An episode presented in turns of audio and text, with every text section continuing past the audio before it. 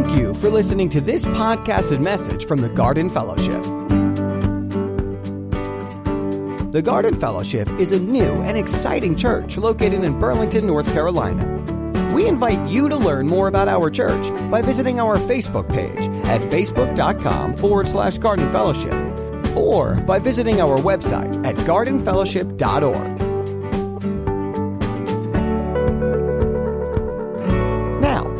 invite you to worship God through the teaching of His Word.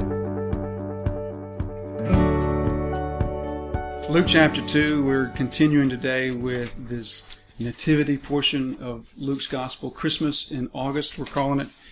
Um, we are uh, we're coming today to the section in which the shepherds who received the news last week, they're going to now take this news and they're going to act upon this news. So we're going to look today at verses 8 down through verse 20. We'll re- we we will reread, sounding like Elmer Fudd there just a little bit. We'll reread from verse 8 down through verse 20.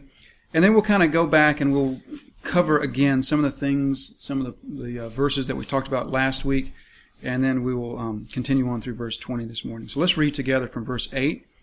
And in the same region there were shepherds out in the field, keeping watch over their flock by night. And an angel of the Lord appeared to them, and the glory of the Lord shone around them, and they were filled with fear.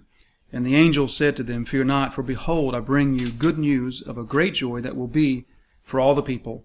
For unto you is born this day in the city of David a Savior, who is Christ the Lord.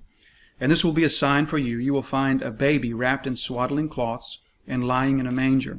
And suddenly there was with the angel a multitude of the heavenly host praising God and saying, Glory to God in the highest, and on earth peace among those with whom he is pleased.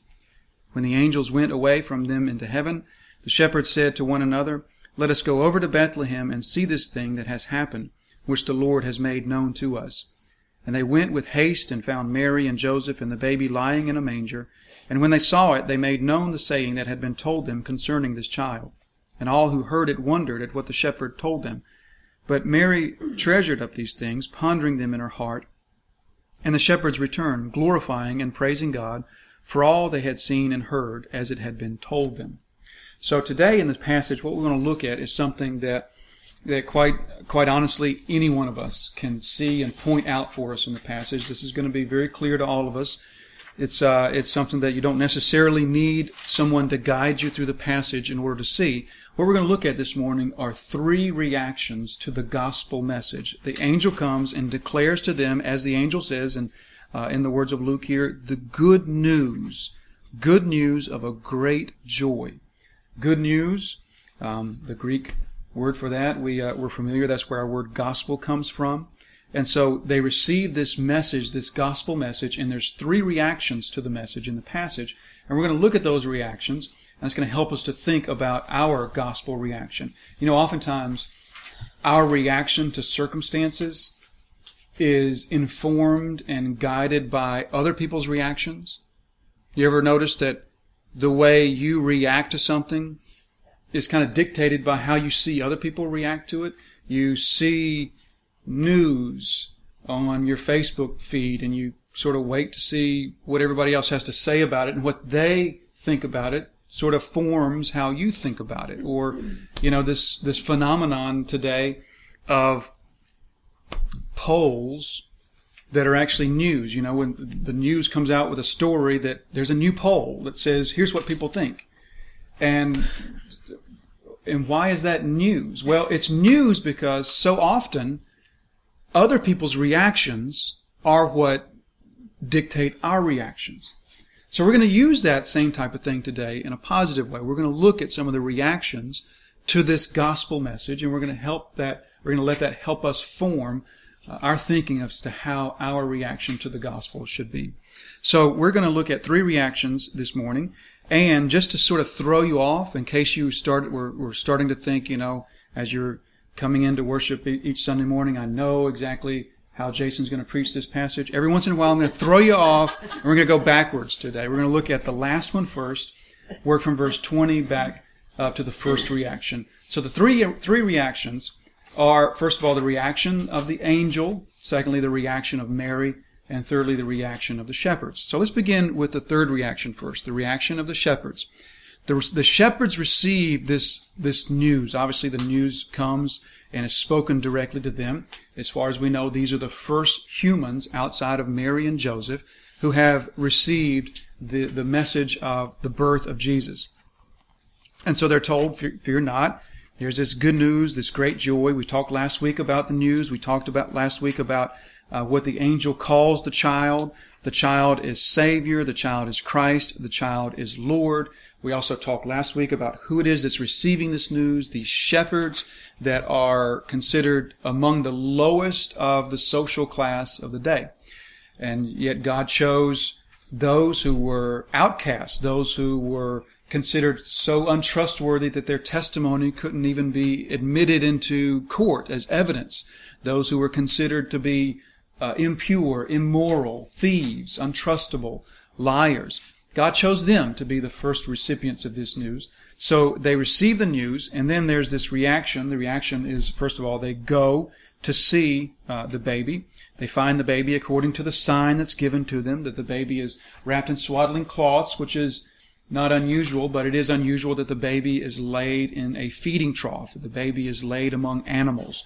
So the angel says to the, to the shepherds, go and here's how you'll find the baby. There's a lot of newborns in Bethlehem.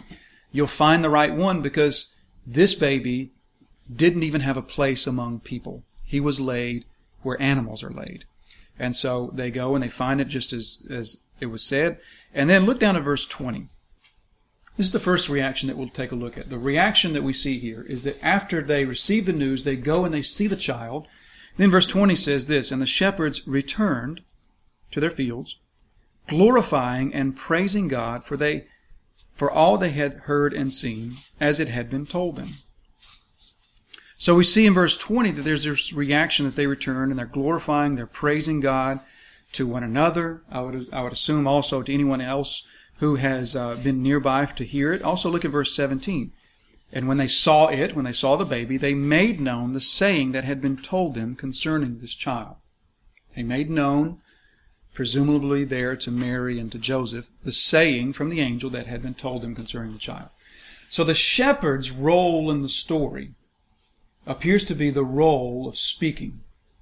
They speak to Mary and Joseph what the angel told them.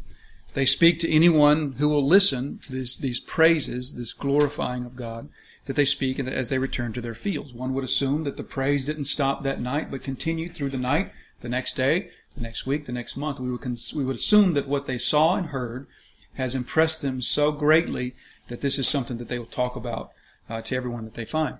So their role in the story seems to be a role that shows us that this reaction they have to the gospel message is the reaction of speaking, of telling others of what they have seen and what they have heard.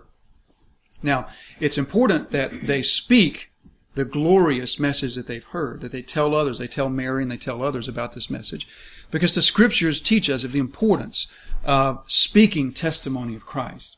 We, uh, we remember back to, to Jesus' words in many places, such as Matthew chapter 12, when Jesus says that what comes out of your mouth is a really good indication of what's in your heart. What you speak, what you say, that's a good indication of what's in here. And sometimes that can be hard for us to accept, that what we say is an indicator of our heart. Because what that teaches us is that the words that come out, that's what your heart is. You know, oftentimes people say, cruel things or, or mean things or unkind things. And later on, when they sort of come to their senses, they'll say, I didn't mean that. Well, not according to Jesus. According to Jesus, you did. That's exactly what you meant. Now, you may not mean that now. You may have changed your mind now. Your anger may have subsided, and now you may have even changed your thinking. But when you said that, that's what you were feeling. That's what you meant right then. So those can be harsh things for us to sort of grapple with, especially if you have small children and you hear some of the things that come out of your mouth at them. So we often take those words of Jesus in Matthew 12 as sort of a negative, and they can be. Jesus spoke that in a negative consequence, or neg- negative context, I'm sorry. But those words can also be positive for us.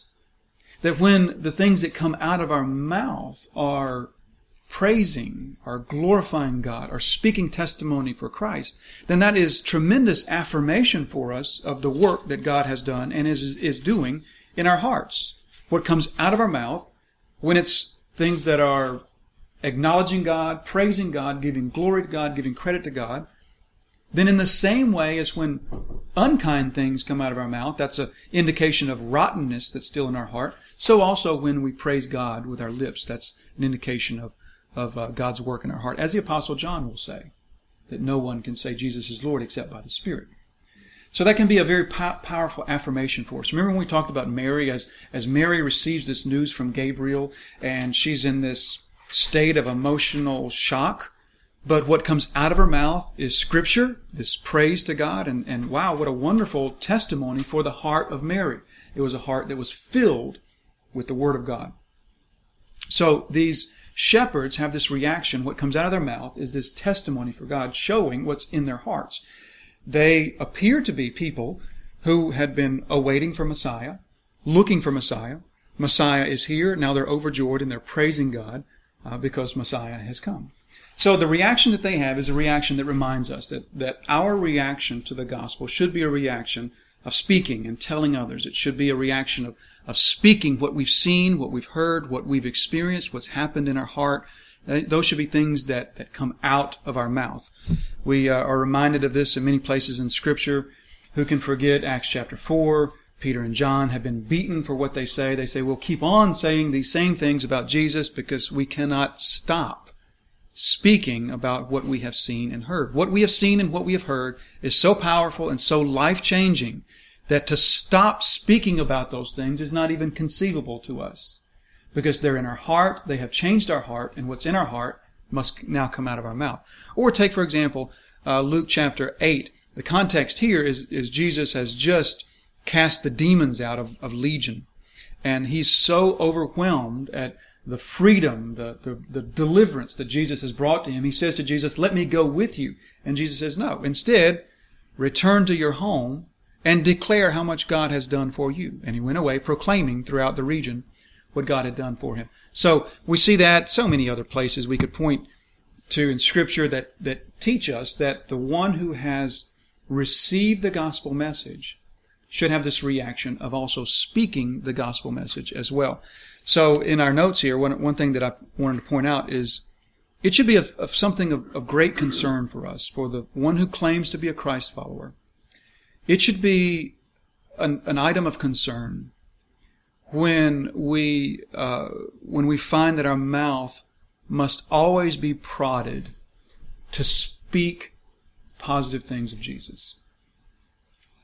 That should be troubling when our mouth must always be prodded to speak affirmations of Jesus.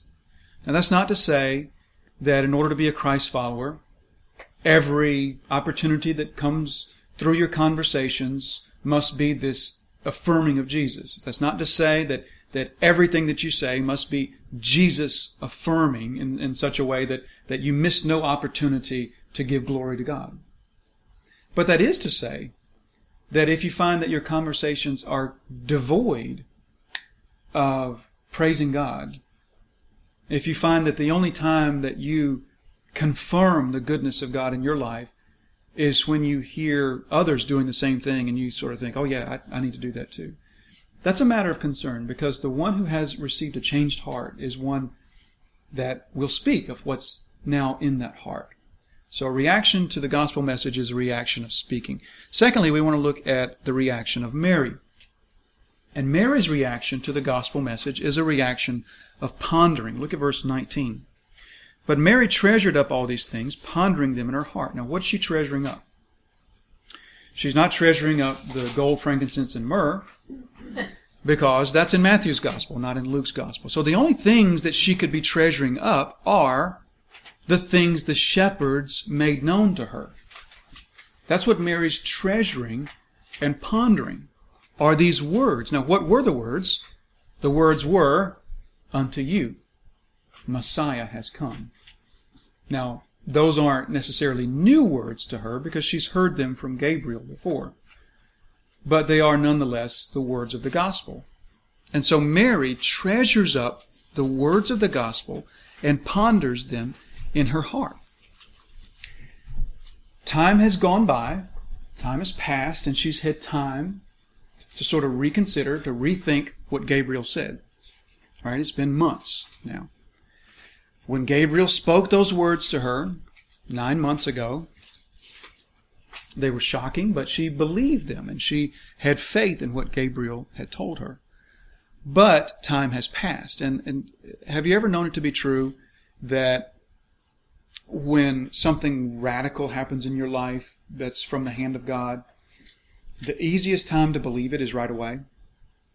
And then as time passes and sort of the enemy starts working and oh well maybe maybe it was just coincidence. Maybe that wasn't an answered prayer. You know, that sort of thing happens to people all the time.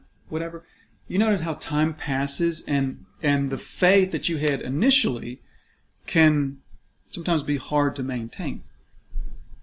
Maybe that happened with Mary. Maybe as time passed, maybe she began to think, well, maybe I did just dream the whole thing up, and you know, maybe maybe this wasn't what I thought it was, and maybe this is just what I really wanted to be. Especially when you think where she gave birth to the child, she's Yeah. thinking, "Oh, I'm having this Messiah." maybe maybe I misunderstood. You know, yeah. And so to hear the words of others affirming what she herself was told and what she herself believes, that can be a very positive thing. Same thing is true in our life, right? When when we have faith and we believe, but then we hear others affirming their faith, then that also bolsters our own faith. So, so perhaps Mary hears these words and the treasuring up in her heart is sort of this treasuring to say, thank you, God, for that affirmation. Thank you.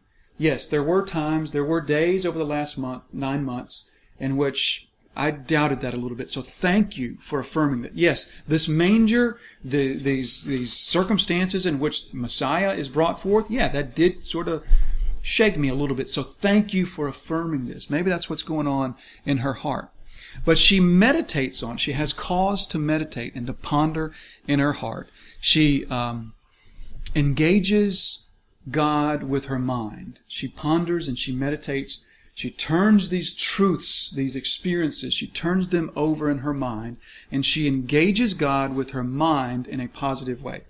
And so I just want to stop right there for a moment and say that should be the Christ followers' reaction to the gospel. We should meditate on the gospel. We should ponder it. It should engage our thoughts and it should engage our minds in stimulating ways, in positive ways, in exciting ways, and in joyful ways. It should be uh, something that that occupies our thoughts, from, at least from time to time.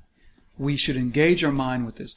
Now, Scripture points to this sort of thing and too many places for us to trace all these things. But I just want to kind of point out maybe a couple of examples where Scripture speaks to us of the mind engaging God in a loving, positive way. Of course, I think the first thing that comes to mind would be the, the Great Commandment, according to Jesus, the greatest of all commandments. In places like um, Mark 12, Jesus is, is tested by the Pharisees. What's the greatest commandment? Well, the greatest commandment is, and then Jesus quotes Scripture, but then adds to it, which only he can do, right? Because it's his Scripture. He wrote it. So he quotes from Deuteronomy, but Deuteronomy says the greatest of all commandments is to love God with all your heart, soul, and strength. Jesus adds our mind to that. The greatest part of the greatest purpose of our life is to engage God with our minds in a loving way. Many other places speak of the same thing. Romans 12. Um, don't be conformed, but be transformed by the renewing of your mind. Ephesians 4, we talked about that a year or so ago. Or what about Isaiah 26? I'm, I'm studying in Isaiah right now, and I came across this this week. You keep him in perfect peace, whose mind is stayed on you, because he trusts in you. Perfect peace because his mind is stayed on you. And when I was reading that this week, my mind went to Philippians 4, how the peace of God that passes understanding comes as we think of those things that are good and noble and trustworthy, worthy of praise. Or what about 1 Corinthians 14? Now the context of 1 Corinthians 14, Paul's talking about spiritual gifts. Tongues. And he's saying, yes, tongues can be affirming, they can be helpful, but what's more helpful is when your mind is engaged. What am I to do? I will pray with the Spirit, but I will pray with my mind also. I will sing praise with my spirit, but I will sing with my mind also. So many other places teach us that our minds are something that God has created to engage God in a positive and affirming way. Now, um, the gospel should be cause for us to meditate and to um, put, to ponder deeply the deep things of God. Um, John Owen, let me put this up here. John Owen said this In the divine scriptures, there are shallows and there are deeps. Shallows where the lamb may wade, and deeps where the elephant may swim. Scripture has both deep and profound truths, and it has truths that a five year old can understand. It has both of those, doesn't it? That's what Owen is saying. There are places in Scripture where the lamb can play, can wade. And you think of a lamb and how timid and fright, frightful a lamb, not just a sheep, a lamb. And so, what shallow, still, calm water for a lamb to play. But then there's places in Scripture where an elephant can swim. Now think of the amount of water needed for an elephant to swim, this gargantuan animal. And what he means here is that Scripture is both profoundly deep and profoundly simple. And sometimes it's both of those in the same place. Scripture holds truths that, that Atlas can grasp. And it holds truths that the most learned, studied, aged scholar of the Bible still can't get their mind around. But sometimes those truths come together in the same place. Like, for example, the truth, Jesus loves me. What child can't get that? But yet, what adult truly understands that we have been made to be the object of God's love? And all of that, all of the things that that means, to be the object of the love of God. So, so scripture can be both of those things. And the gospel is sort of the climactical place where both of those things come together. The gospel, Jesus died for us. We're sinners. Jesus died for us. And by faith, we are righteous before God. Not that complicated. Or is it? It's both. Just this past week, I was having a, a conversation with our oldest in which um, there was some willful disobedience. We were sort of talking to, we were working through that. And one of the things I, I, I was saying is, is a Christ follower does not willfully disobey. A Christ follower does not knowingly choose disobedience over obedience. And so um, we were sort of fleshing all that out. And I wanted to remind him that as a person with a regenerate heart, that this doesn't change his standing with God. You were still right. And, and there was this moment of total confusion that came over him. How can that be? And he actually said, he said, doesn't that mean that we're deceiving God? When we, we're still bad, but God thinks that we're good, right? I mean, common question. Who has not struggled with that sort of, so common question. And we work through the gospel and, and some of the implications and some of the things that scripture teaches in that way. But the point again is scripture holds for us a vast wealth of, of, of profound truths that should engage our minds on superficial levels and deep levels for the rest of our life. Our minds should be excited and engaging. Um, it should our, our attention should be captivated by the truth of the gospel. Now, again, that's not to say that we spend all day, every day, in deep thought pondering the truth of the gospel. We don't. We're, we're fallen humans. We're just, we don't do that. But that is to say that if our minds, if our imaginations are never captured by the gospel, then one of two things is true. Either you haven't understood it or you haven't believed it. If your mind is never captivated by the truth of the gospel, you've either never understood it or you've never believed it. Because to understand it and to believe it will capture your imagination. It will capture your heart and it will, just like Mary, it will be things that you treasure up in your heart and ponder. So, um, one response to the gospel message is response of pondering. Now, thirdly, I want to look at the response of the shepherds. And their response, I'm sorry, the angels. Their, their response, the response of the angels, is a response of praising. Look at verse 14. So this suddenly there was a, with the angel a multitude of the heavenly hosts praising God and saying, Glory to God in the highest, and on earth peace among those with whom he is pleased. So, remind ourselves of what just happened in the previous passage. In the previous section, one angel appears to the shepherds, and they are so struck with fear over one angel that they fall to their face in terror. Then they speak words of peace, and now a multitude of the same angels appear. We don't know how many that may be, but it is numerous, to say the least. So just imagine, it, it, it's interesting, isn't it, to sort of ponder what's going on in the shepherds' hearts and in their minds when one angel scared them senseless. Now the sky is filled with them. And they're praising God.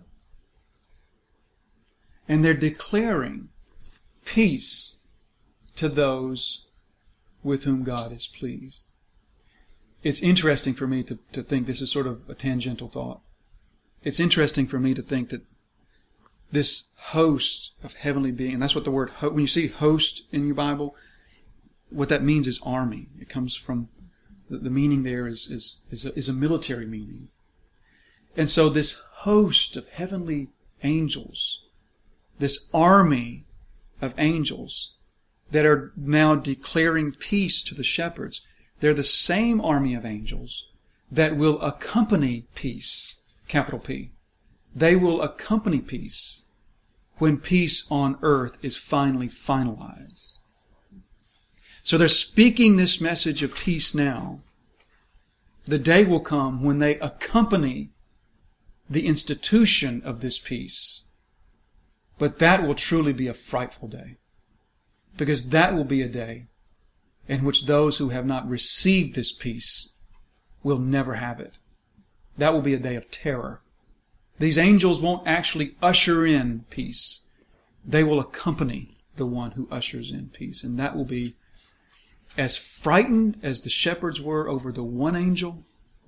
Imagine the fear on that day when King of Kings and Lord of Lords is accompanied with his host of angels, and it is then too late to receive his peace.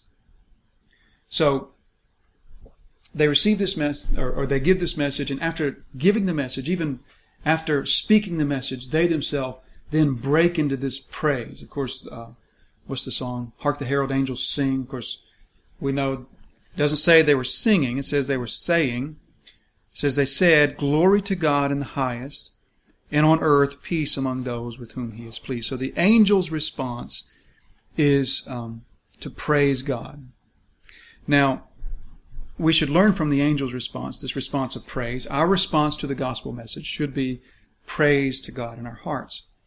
But isn't it easy, I think, when, when we sort of ponder that the angels responded with praise, isn't it easy to say, well, they they were angels? It's easy for them to do. They're just angels. They do everything well. They do everything perfectly. And so, um, yes, it's it's nice that they're praising God, but that's how that's what they're programmed to do. And maybe we should think more closely on the concept of angels praising God. Yes, angels These angels are perfect, sinless beings. But that also means, being perfect, sinless beings, it means that they do all things well. They do all things perfectly. Which means that if they praise God, they praise God with a perfectly pure heart. And so it's nothing to scoff at to think that these angels, after speaking the gospel message, they must then praise God for it. Because they do so with a perfectly pure heart, with perfectly pure motives. They do this well. They praise God. Now, the takeaway, I think, is these angels, of course, are, are praising God for a gospel in which they do not benefit. Angels are, are, are not beneficiaries of the gospel. Angels do not need forgiveness. Angels do not need reconciliation with God. They are not the benefactors of this gospel, yet they praise Him. And so I think the lesson for us is how could we, as the benefactors of the gospel, how can we let angels outdo us in praising God for this gospel? Shame on us as the recipients of the gospel, as the ones Jesus died for. Shame on us for needing angels to teach us how to praise God for the gospel. We should outpraise the angels for this gospel. We should out, in one day we will. But in this life, we should, we should outpraise the gospels. We should be excited. Um, we should be joyful um, we should, uh, as beneficiaries of the gospel, we have every reason to be joyfully excited over this gospel. Now, as we, if we want to trace that theme, the, the theme of excitement over the gospel, then that, that again is another theme that's, that scriptures are replete with the idea of joy, of rejoicing in the gospel. Just a few places to think about. Habakkuk 3 verse 18. Yet I will rejoice in the Lord. I will take joy in the God of my salvation. Or Isaiah 61 verse 10, I will greatly rejoice in the Lord. My soul shall exult in my God. And numerous, numerous, we could be here for another 30 minutes just talking about the places in which scripture connects together rejoicing, joy, and salvation. The gospel should evoke within us a response of joyfulness, of excitement. Once again, that's not to say that every time we ponder the gospel, every time we think of it, we sort of have this bubbly, joyful reaction. But that is to say that if the gospel brings you no joy, then have you received it? Have you believed it? To believe it brings joy. Be concerned if hearing the gospel, if meditating, if pondering on the gospel brings you little or no joy, be concerned about that. Now, what if it doesn't?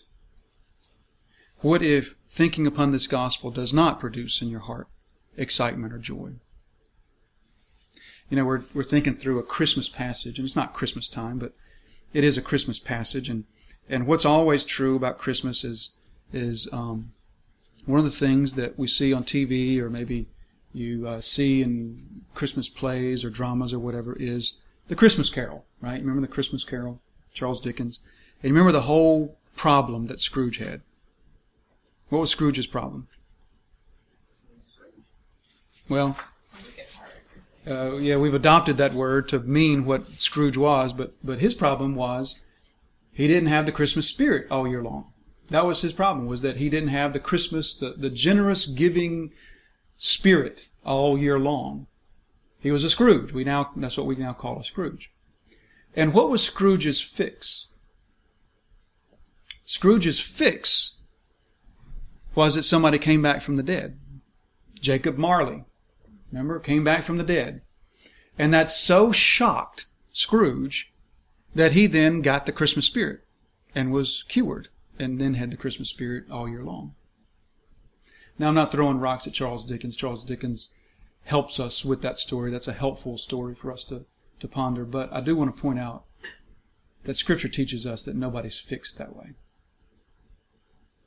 Luke's going to go on later on to tell us of the words of Jesus when he tells the story of someone who dies and then begs God, I have brothers who don't believe this.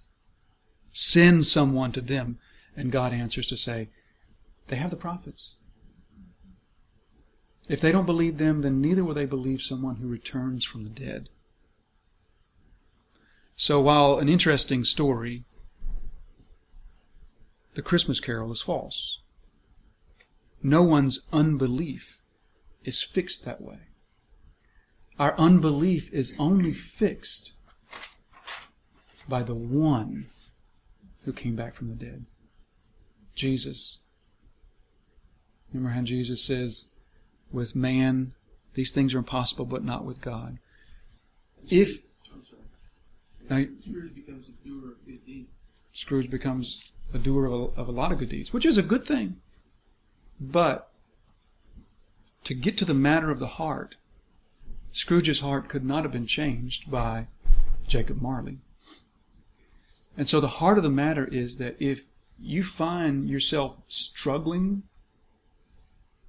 wishing you were excited about the gospel, wishing you could be excited, seeing other people excited about it, and knowing that that's never how you. The answer is only God. Only He can change the heart. Only He can cause belief where there is no belief. We hope you enjoyed this podcast and message from the Garden Fellowship. The purpose of the Garden Fellowship Church is to make disciples of Jesus Christ through loving God, loving each other, and loving our community. We hope you were blessed by this message. You can learn more about our church by visiting our Facebook page at facebook.com forward slash garden fellowship or by visiting our website at gardenfellowship.org.